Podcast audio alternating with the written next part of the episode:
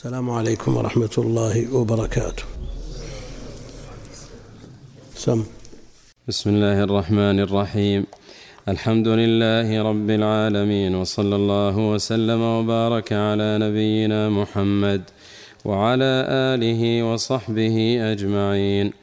اللهم اغفر لنا ولشيخنا وللمستمعين برحمتك يا أرحم الراحمين.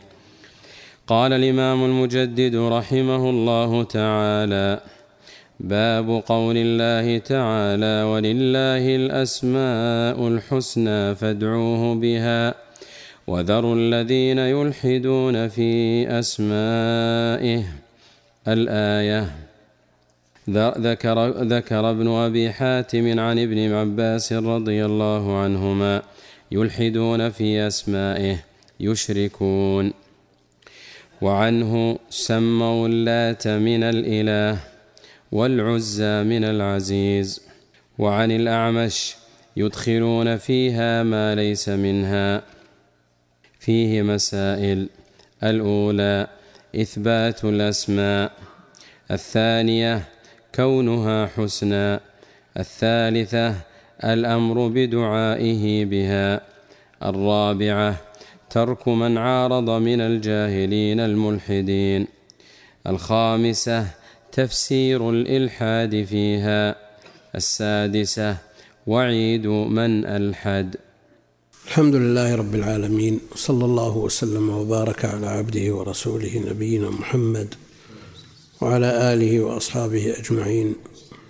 أما بعد فيقرر الإمام المجدد رحمه الله تعالى أن التوحيد ثلاثة أقسام توحيد الربوبية وتوحيد الألوهية وتوحيد الأسماء والصفات.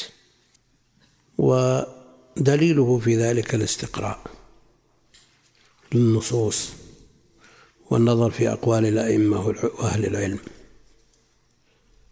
وبعضهم يقول لا دليل عليه هذا ليس بصحيح. الأشياء الحصرية إذا كانت في دائرة ما جاء عن الله وعن رسوله والحاصل من أهل الاستقراء التام بحيث لا يند عما استقرأه فرد من أفراد المحصور أو قسم من أقسامه. ف هذا مستعمل اصطلاح علمي مستعمل عند أهل العلم. وليس من القول على الله بغير علم لأنه ليس بنص. وإنما هو من مقتضى النص. سمعت محاضرة لبعض المشايخ الكبار أضاف نوعا رابعا وسماه توحيد المتابعة للرسول عليه الصلاة والسلام. هذا اصطلاح ولا مشاحة بالاصطلاح لكن إذا نظرنا في الأقسام الثلاثة نجد أن التوحيد لا يخرج عنها وتوحيد الربوبية إفراد الله بأفعاله بحيث لا يشرك معه في شيء من أفعاله لا في الخلق ولا في الرزق وغير ولا في غيرها من أفعال الله جل وعلا. وتوحيد الألوهية إفراد الله بأفعال العباد بأفعال العباد. وتوحيد الأسماء والصفات الشيخ فرقه فجعل للأسماء للصفات بابا وجعل للأسماء بابا. وهذا مجرد يعني تفنن في التصنيف وإلا في الكتاب حاصر للأنواع الثلاثة. وعناية الشيخ رحمه الله بتوحيد الألوهية أكثر لأنه هو الذي حصل فيه النزاع بين الأنبياء وأممهم. وهو الذي حصل فيه الخلل الكبير في عصره عليه الصلاة والسلام وجرد دعوته من أجله ولا فتوحيد الربوبية المشركون يقرون به. توحيد الأسماء والصفات صحيح أن طوائف البدع كثير منها ظل في هذا الباب لكن توحيد الألوهية هو الذي حصل فيه المناقضة التامة لمراد الله جل وعلا وحصل فيه الشرك الأكبر. فعبد مع الله غيره في أفعال العباد. كما هو مقرر في هذا الكتاب وفي غيره من الكتب. شيخ الإسلام ابن تيمية له أيضا كلام طويل في هذا. قال رحمه الله باب قول الله تعالى ولله الأسماء الحسنى فادعوه بها. وذروا الذين يلحدون في أسمائه. لله الأسماء. لله الأسماء. تقديم الخبر على المبتدأ يفيد الحصر. فالأسماء الحسنى لله لا لغيره. لله جل وعلا والحسنى أفعل تفضيل مؤنث الأحسن. مؤنث الأحسن. أحسن وحسنى ولله الأسماء الحسنى من الحسن وهو التمام والكمال من جميع الوجوه بالنسبة لما يتعلق بالله جل وعلا. فادعوه بها. يعني بعض الناس وهذا مع الأسف ملاحظ ويعلن في وسائل الإعلام في جميع أو في كثير من أقطار المسلمين. الأسماء الحسنى منظومة في أشعار تردد تردد بناء على ما جاء في حديث الترمذي من التسعة والتسعين ولا يثبت الخبر بهذا التعداد. يرددونها بألحان وبأصوات وبأشجان وأشياء يعني ولكن حقيقة ما أمروا به من دعائه جل وعلا بها ومعرفتها وإحصائها.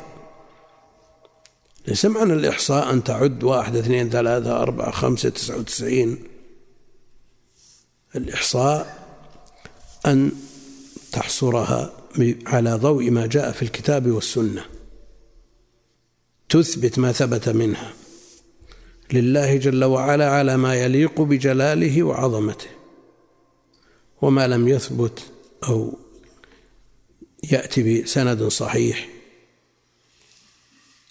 أو بطريق صحيح من كتاب الله وسنة نبيه عليه الصلاة والسلام فهو من نوع الإلحاد إثباته من نوع الإلحاد في الأسماء. فإذا أحصيتها وضبطتها وعرفت معانيها فادعوا الله بها. مستحضرا ما من تدعو وبما تدعو.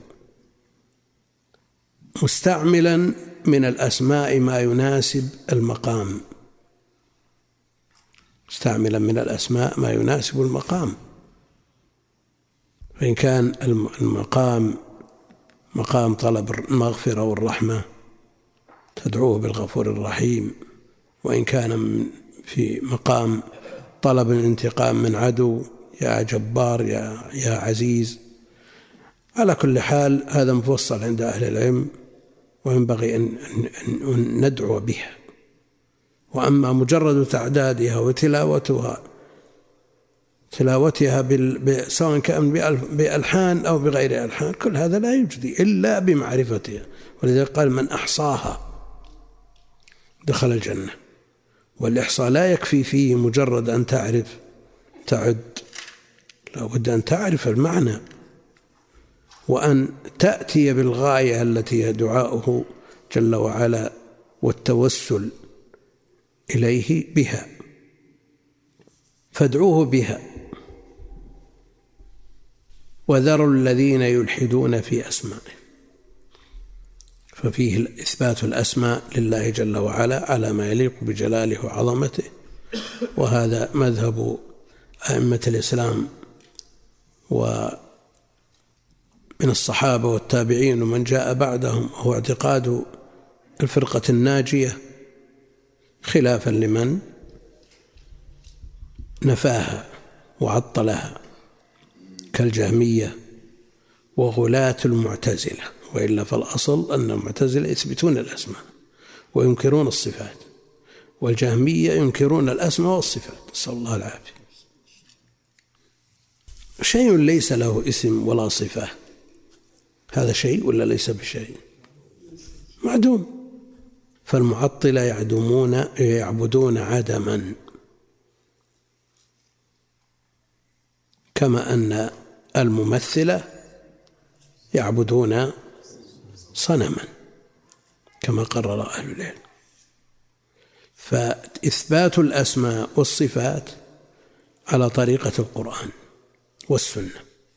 نثبت ما أثبته الله لنفسه وأثبته له رسوله عليه الصلاة والسلام على ما يليق بجلاله وعظمته من غير تعطيل ونفي وجحود ومن غير تمثيل لأن التمثيل منفي ليس كمثله شيء.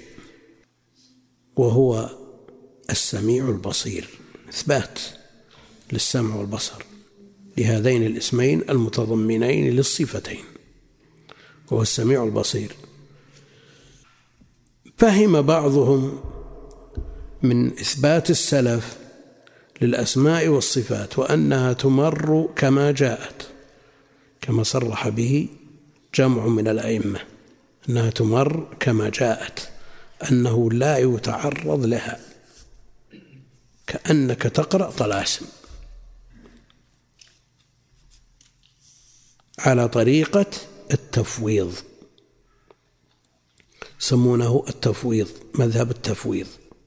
ويقولون هذا مذهب السنة والجماعة تمر كما جاءت. نقول هذا باطل وضلال.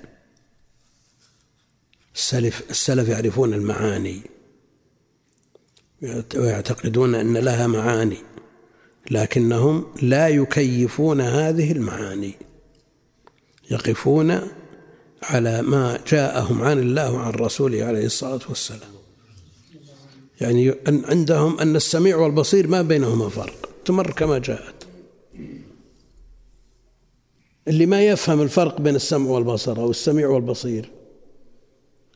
بس الفرق أنك لا تفهم هذه هاتين الصفتين أو هذين الاسمين على ما يناسب المخلوق فهمهما على ما يليق بالخالق وأنه ليس كمثله شيء.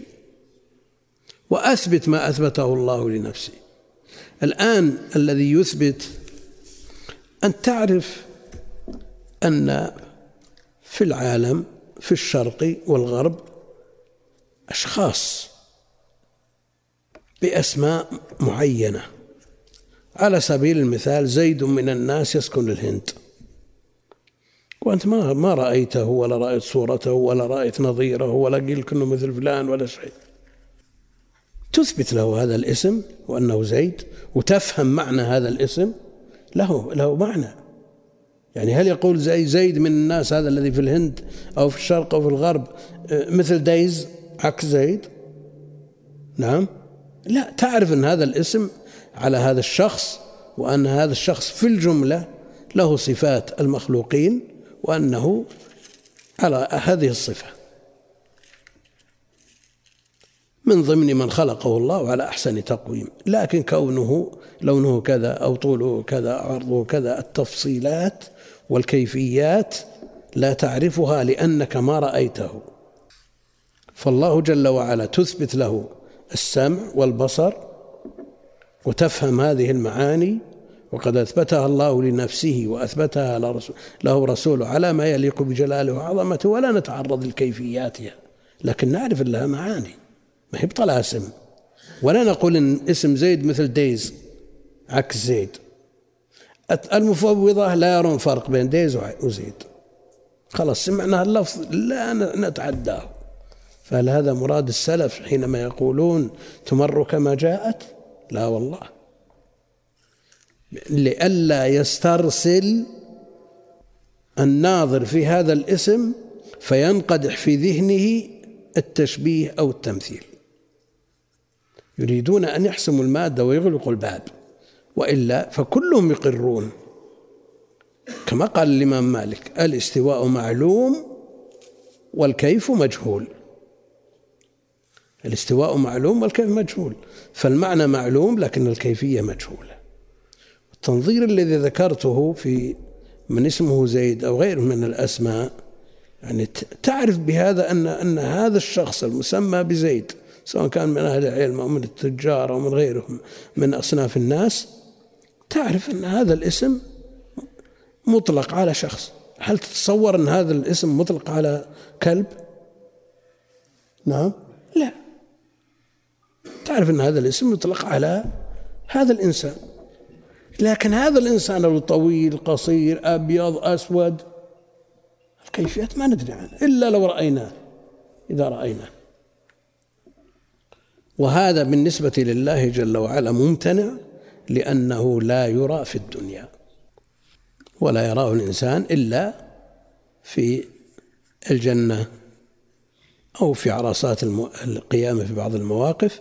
المقصود أن هذا هو المعنى وظل بهذا الباب كثير من الطوائف. ظل فيه كثير من الطوائف. فالجهمية ينكرون الأسماء يقول إذا أثبتنا أثبتنا اسم فقد شبهناه بخلقه أو مثلناه بخلقه. فهم شبهوا في البداية. ما وصلوا إلى التعطيل إلا على قنطرة التشبيه والتمثيل. لو لم ينقدح في أذهانهم التمثيل ما لجأوا إلى التعطيل. وذروا الذين يلحدون في أسمائه. يلحدون الإلحاد هو الميل عن الصراط المستقيم والطريق ومنه سمي اللحد في القبر. سمي اللحد في القبر لأنه يميل عن سمت القبر إلى جهة القبلة فهو ميل. والإلحاد في أسماء الله إما بإنكارها أو بتحريف معانيها وتأويلها على غير مراد الله جل وعلا أو بابتكار أسماء من آه، لم يسمي بها الله نفسه ولا سماه بها رسوله عليه الصلاة والسلام هذا أيضا إلحاد واشتقاق الأسماء لمعبوداتهم. هذا إلحاد من المشركين. كما سيأتي في كلام ابن عباس وعنه سموا اللات من الإله والعزى من العزيز. هذا إلحاد. والإلحاد أصله الميل. ويطلق على الميل في الأصل القليل والكثير الانحراف القليل والانحراف العظيم. ومن يرد فيه بإلحاد بظلم ومن يرد فيه بإلحاد بظلم نذقه من عذاب أليم. يرد في الحرم إلحاد. فالإلحاد أعم من أن يكون خروجا من الدين بالزندقة بإنكار الرب هو معلوم من الدين بالضرورة. أعم. هذا هذا موجه لإيش؟ للمسلمين. وفي سياق قول الله جل وعلا الذي سواء العاكف فيه والباد.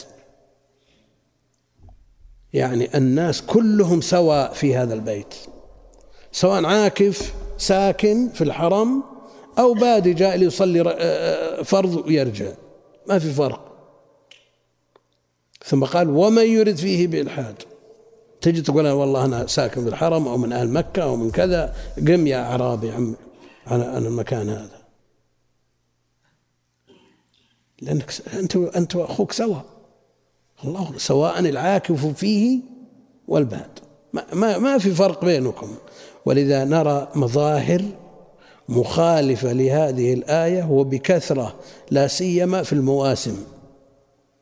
تجدهم في العشر الأواخر من رمضان يحجزون الأماكن ويضربون عليها ويحصل التشويش على المصلين والأذى لهم. بعض الناس يأتي للإحسان يحسن ليفطر الناس. ثم يوكل على هذا الفطور شخص لا يحسن التعامل مع الناس. قبل الأذان قبل وقت الفطور بساعة ونصف أو ساعتين يأتي في الصماطات وقم يا نايم وقم يا قارئ. ويؤذون الناس بهذا. هذا هذا داخل في الآية. أذى للناس. فإذا أراد الإنسان أن يجلب الخير لنفسه ويرجو ما عند الله جل وعلا أن يأتي بإنسان يحسن التعامل مع الناس ويرفق بهم. ومن يريد فيه بإلحاد بظلم نذقه من عذاب أليم. هذا مجرد ميل عن الصراط المستقيم وليس معناه أنه زندقة أو خروج من الإسلام مع أن العرف عند أهل العلم في كلمة ملحد أنهم لا يطلقونها إلا على الزنديق المارق من الإسلام. تقول فلان ملحد. وأنا حضرت مجلس في شخص مختص في العقيدة يشرف عليه الدكتور عبد الرحمن بدوي. مشهور في المصريين من من أكابرهم. عبد الرحمن بدوي. عبد الرحمن بدوي. يثني عليه هو اللي مشرف عليه. ويثني عليه وهو رجل طيب عنده شوية إلحاد. تعجبنا من هذا الكلام. عنده شوية إلحاد.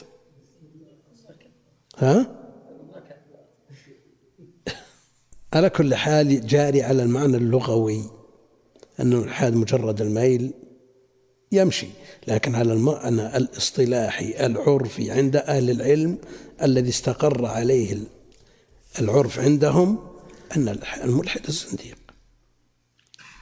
وبالمناسبة ابن الجوزي وغيره ذكروا أن زنادقة الإسلام ثلاثة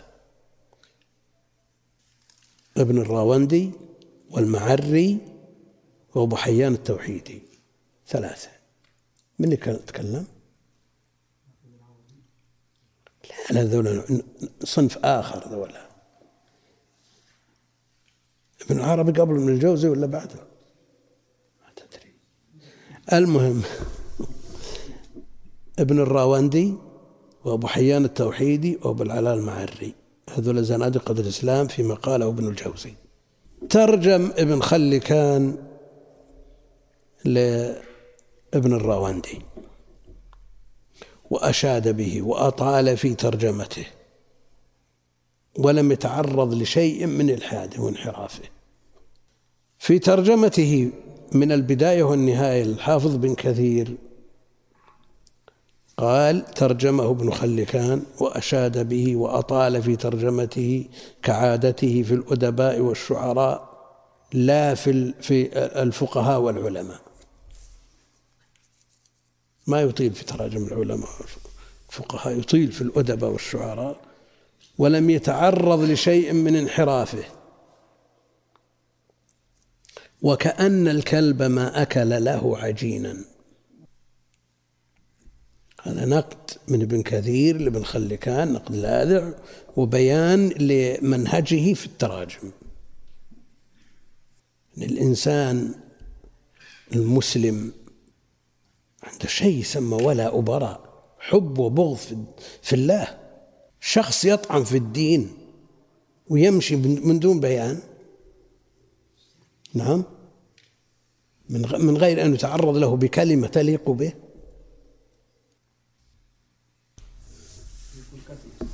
ها؟ لا الاهتمامات تختلف. هذا مهتم بالأدب والشعر وما الشعر. ما يهمه يصير عالم ولا ما هو عالم ولا عابد ولا لكن شوف العباد حينما يترجمون للعلماء؟ شوف النووي حينما يتكلم على أهل العلم؟ أو شوف الذهبي حينما يترجم لأهل العلم؟ تجده يشيد بما يهمه. كل يشيد بما بما يميل إليه. ولذلك تجد تراجم النووي تختلف عن تراجم من حجر لأن هذا له هم وهذا له هم. النووي عابد زاهد. تهمه العبادة ويشيد بالعباد. وتلقى هذا عنه في تراجمه الكرماني في شرحه للبخاري. تجده يحذو حذوه ويشيد بعبادات العباد وأعمالهم. وهذه ترقق القلوب وتنفع طالب العلم. ابن حجر يهمه ثبوت الخبر فينظر فيه من من ناحية التوثيق أكثر من العبادة تهم ابن حجر ومن أهل العلم والعبادة و... لكن ما هم مثل النووي في هذا الباب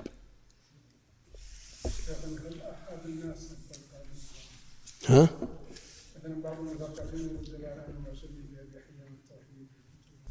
وقد لا يذكرون مثلا الثاني بس يذكرون يسكتون هل ينبهون الله يشوف إذا خشي من من الكلام أن يؤثر على القارئ سلبا إذا لم يبين لا بد أن يبين لأنه أنت تمدح. فلان الفلان تمدحه وتثني عليه لأنه في نظرك شاعر أو عالم في هذا الباب في الأدب. لكن اللي يقرأ ما يدري أن عنده هفوات عنده طوام يتلقى هذا الكلام وفورا يذهب إلى المكتبات ويشتري كتابه ويقرأه. لا بد أن تبين. لم تبين هذا غش. ها؟ ما في شيء هو الا شو يعني الحاد ما في. وشو؟ زين هالكلام. ها؟ يقول ما في إلا شوي الحاد. مثل مثل عبد الرحمن بدوي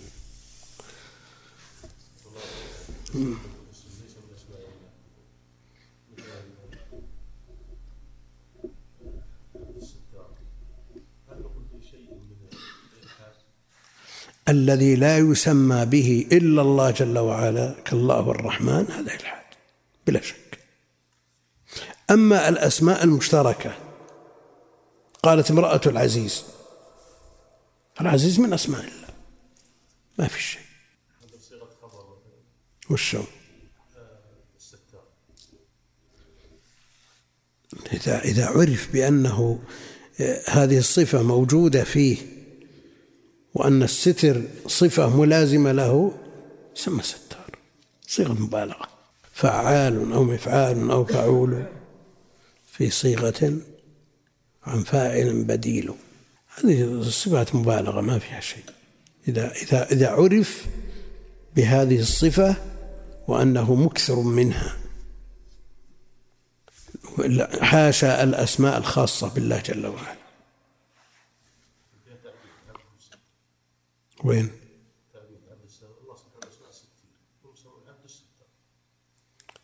هو هذا خطأ في الفهم في الاسم الوارد هل هو الستار أو الستير؟ درج كثير من أهل العلم على أن الستار من أسماء الله. وستار وستير كلها من صفات المبالغة لكن الوارد ستير. ذكر ابن أبي حاتم عن ابن عباس يلحدون في أسمائه قال يشركون. أولا الخبر عند ابن أبي حاتم ليس عن ابن عباس كما ذكر الشيخ سليمان ابن عبد الله في تيسير العزيز الحميد. يقول هذا الأثر لم يروه ابن أبي حاتم عن ابن عباس وإنما رواه عن قتادة فاعلم ذلك. يلحدون في أسمائه يشركون. قال وعنه عن ابن عباس سموا اللات من الإله والعزى من العزيز اشتقوا لأصنامهم وأوثانهم من أسماء الله جل وعلا وهذا إلحاد. اللات من الإله والعزى من العزيز. هذا على أن اللات مخففة التاء وأما من يقوله بتشديد التاء اللات فهو من لت السويق. كان رجل يلت السويق ويطعم به الحاج قد تقدم هذا كله. والعزى من العزيز اشتقوا لأصنامهم وآلهتهم من أسماء الله جل وعلا ليشبهوهم به. وعن الأعمش سليمان بن مهران الأعمش يدخلون فيها ما ليس منها. يدخلون فيها في أسماء الله ما ليس منها. فالذي يسمي الله جل وعلا باسم لم يرد به نص من كتاب الله ولا سنة نبيه عليه الصلاة والسلام يكون ملحدا في الأسماء. ومن يصفه بوصف لم يثبت عنه ولا عن نبيه عليه الصلاة والسلام يكون ملحدا في الصفات. نعم.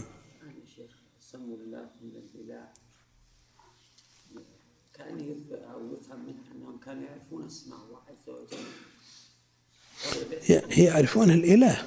يعرفون يعرفون الإله. نعم. أنا أقصد لك النبي صلى الله عليه وسلم لما قال بسم الله الرحمن أنكروا عليه الرحمن يقول لنا كانهم لا يعرفون اسماء الله عز وجل إلا الله. وهنا كان يثبت انهم يعرفون الأسماء قبل. يقول يشتقون منها الأسماء. رواه الطبري بن أبي حاتم ولفظه إلحاد الملحدين أن دعوا اللات والعزى في أسماء الله عز وجل. أن دعوا اللات والعزى في أسماء الله يعني في أسماء المعبود في الجملة. أما في أسماء الله ما قالوا إن الله اللات من أسماء الله. إنما سموا بها صنم. سموا بها صنم. واللات بالطائف. نعم. وبعضهم يعرف بعضهم بعض الأشياء وبعض ها؟ يذكرون بعض الأشياء. يدخلون فيها ما ليس منها. فيه مسائل إثبات الأسماء لله جل وعلا على ما يليق بجلاله وعظمته لقوله ولله الأسماء الحسنى على طريق الحصر ولله الأسماء الحسنى الثانية كونها حسنى من قوله الحسنى في نص الآية الثالثة الأمر بدعائه بها فادعوه بها. يعني من باب التوسل إلى الله جل وعلا والتقرب إليه بهذه الأسماء المناسبة للمقام. المناسبة للمقام. أما أن تدعو بأسماء غير مناسبة للمقام ف وإن كان المدعو هو الله جل وعلا لكن فيه سوء أدب في الدعاء. ليس فيه تأدب مع الدعاء.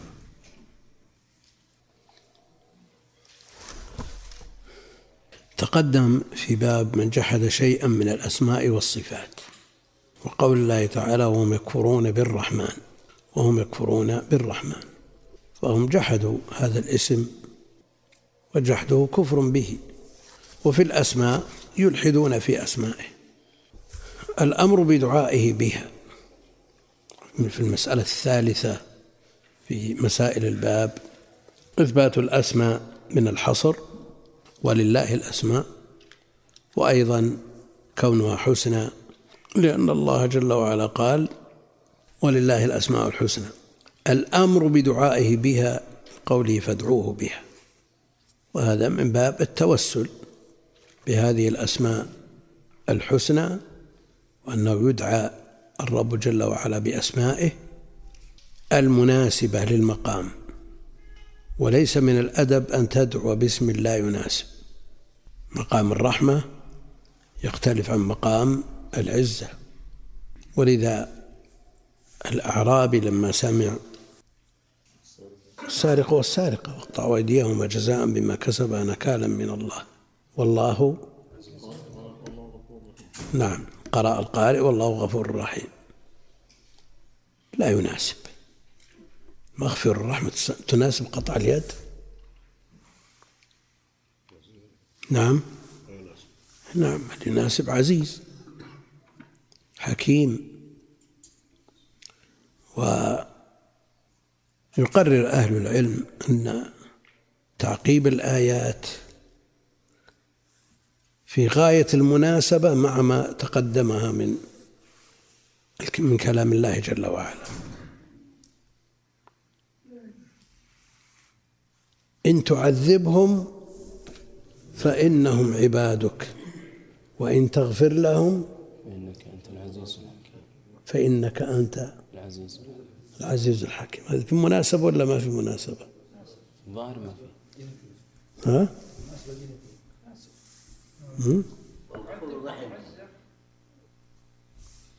وإن تغفر لهم تعذبهم فإنهم عبادك. وإن تغفر لهم فإنك أنت العزيز فإنك أنت العزيز الحكيم. ها؟ نعم. يعني هل المناسب هل قوله فإنك أنت الغفور الرحيم أنسب من عزيز حكيم؟ على ضوء ما قرره أهل العلم في الآية السابقة. المسألة فيها تغليب للتعذيب وفيها أيضا ما يجعل القارئ يهتم للعذاب فيجتنب أسبابه. تعذبهم فإنهم عبادك ما يستطيعون أن يتصرفوا ولا أن يدفعوا عن أنفسهم. وأنت العزيز الحكيم قد يقال ان هؤلاء لما اتقصوا الله سبحانه وتعالى يهود النصارى فكان مراد عيسى النفس عليه السلام انه ان تغفر لهم ان تغفر لهم عن عزه وقدرتك على تعذيب لما اتقصوا سبحانه وهذا له وجه. إن تعذبهم فإنهم عبادك لن يخرجوا عن مرادك. وإن تغفر لهم فأنت مع هذه المغفرة لا عن ضعف. لا عن ضعف. فأنت العزيز الحكيم. قل الأعرابي عز فحكم عز فحكم الحكم يحتاج إلى قوة وعزة جاءت في هذه الآية على خلاف مقرر عيسى يعلم أن الله لا يقبل المشرك قال تغفر لهم شيخ يستدلوا بهذه الآية ها؟ بهذه الآية أن تعذبهم فإنهم هل هذا فيه احتمال؟ وإن تغفر لهم هذا مجرد احتمال آه، لا يلزم منه الوقوع. ولا سيما أنه جاء بإن التي هي للشك إن من أدوات الشرط التي ترد للشك لا ترد للجزم. ولذا قال أنا إن شككت وجدتموني جازما وإذا جزمت فإنني لم أجزم هم؟ واضح؟ واضح يا أخوان؟ أنا إن شككت يعني بإن. إن شككت إن للشك. وجدتموني جازما للفعل. وإذا جزمت وإذا إذا جزمت بمرادي وعزمت عليه فإنني لم أجزم لم أجزم الفعل. إذا جاء في موضع قصة التوبة إلا سيرحمهم الله إن الله عزيز تد- لو بحثت في السياق وجدت المناسبة نعم. شيخ هل ال- هل المعتمد في مذهب الحنابلة؟ شو؟ هل المعتمد في مذهب الحنابلة؟ في لا لا لا لا لا, لا يعرف الحنابلة. يعني قد يوجد في أفراد منهم كما يوجد نوع من من التأويل في بعضهم وفي بعض المحدثين لكن لا يسمى مذهب الحنابلة ولا مذهب المحدثين الطوائف الاخرى يطلقون على هذا هذا الطوائف الاشاعره ولا يطلقون على إيه لأنهم الحنابلة من يقرر مذهب السلف أمروها كما جاءت وهم يفهمون من الإمرار التفويض. يستدلون قول أحمد والشافعي لا كيف ولا معنى؟ على كل حال هناك سياقات لها دلالها دلالاتها في سياقها. لكن لو تأملتها في سياقها وجدتها قد يفهم منها هذا والأصل ما جاء في كتاب الله وسنة نبيه. الرابعة ترك من عارض من الجاهلين الملحدين وذروا الذين يلحدون. اتركوا الذين يلحدون. اتركوهم. إيش معنى اتركوهم؟ يعني لا تقتدوا بهم ولا تتبعوهم وليس معناه لا تدعونهم ولا تنكروا عليهم لا. ليس معنى ذروا الذين يلحدون لا تنكروا عليهم ودعوهم يلحدون دعوهم يلحدون في أسماء الله وصفاته ولا تنكروا عليهم ولا تبينوا لهم ولا توجهوهم ولا تنصحوا له. يعني اتركوهم لا تقتدوا بهم. والنصيحة واجبة. الخامسة تفسير الإلحاد فيها. يعني في الكلام المنسوب لابن عباس بما رواه ابن أبي حاتم عندنا وهو في الحقيقة لقتادة. يلحدون في أسمائه يشركون. وعيد من ألحد سيجزون ما كانوا يعملون. سيجزون والجزاء في مثل هذا وهو أمر عظيم إلحاد. الجزاء شديد وعظيم مناسب لجرمهم. فالجزاء من جنس العمل ومناسب له فيقول وعيد من ألحد. سواء كان في أسماء الله وصفاته أو غيرها من ضروب الإلحاد وأصنافه. إيه. اختصاص إيه.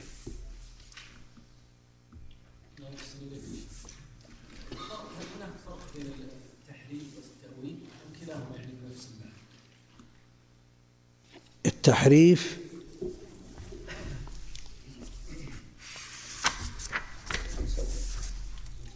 ها؟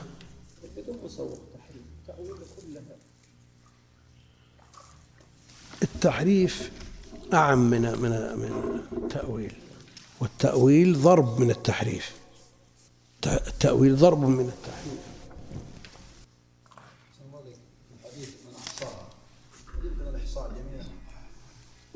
لا.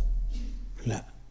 لأنه في الحديث أسألك بكل اسم هو لك سميت به نفسك أو أنزلته في كتابك أو علمته أحدا من خلقك أو استأثرت به في علم الغيب عندك. دليل على أنها لا تحصى. لأن فيه أسماء ما علمت المخلوقين.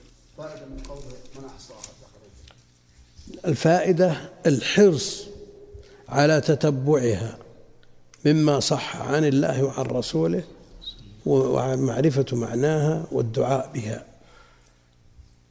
وأخفي العدد ولم يأتي به خبر صحيح كما أخفيت ليلة القدر وأخفيت ساعة الجمعة ليكثر العمل فيكثر الأجر. والله أعلم.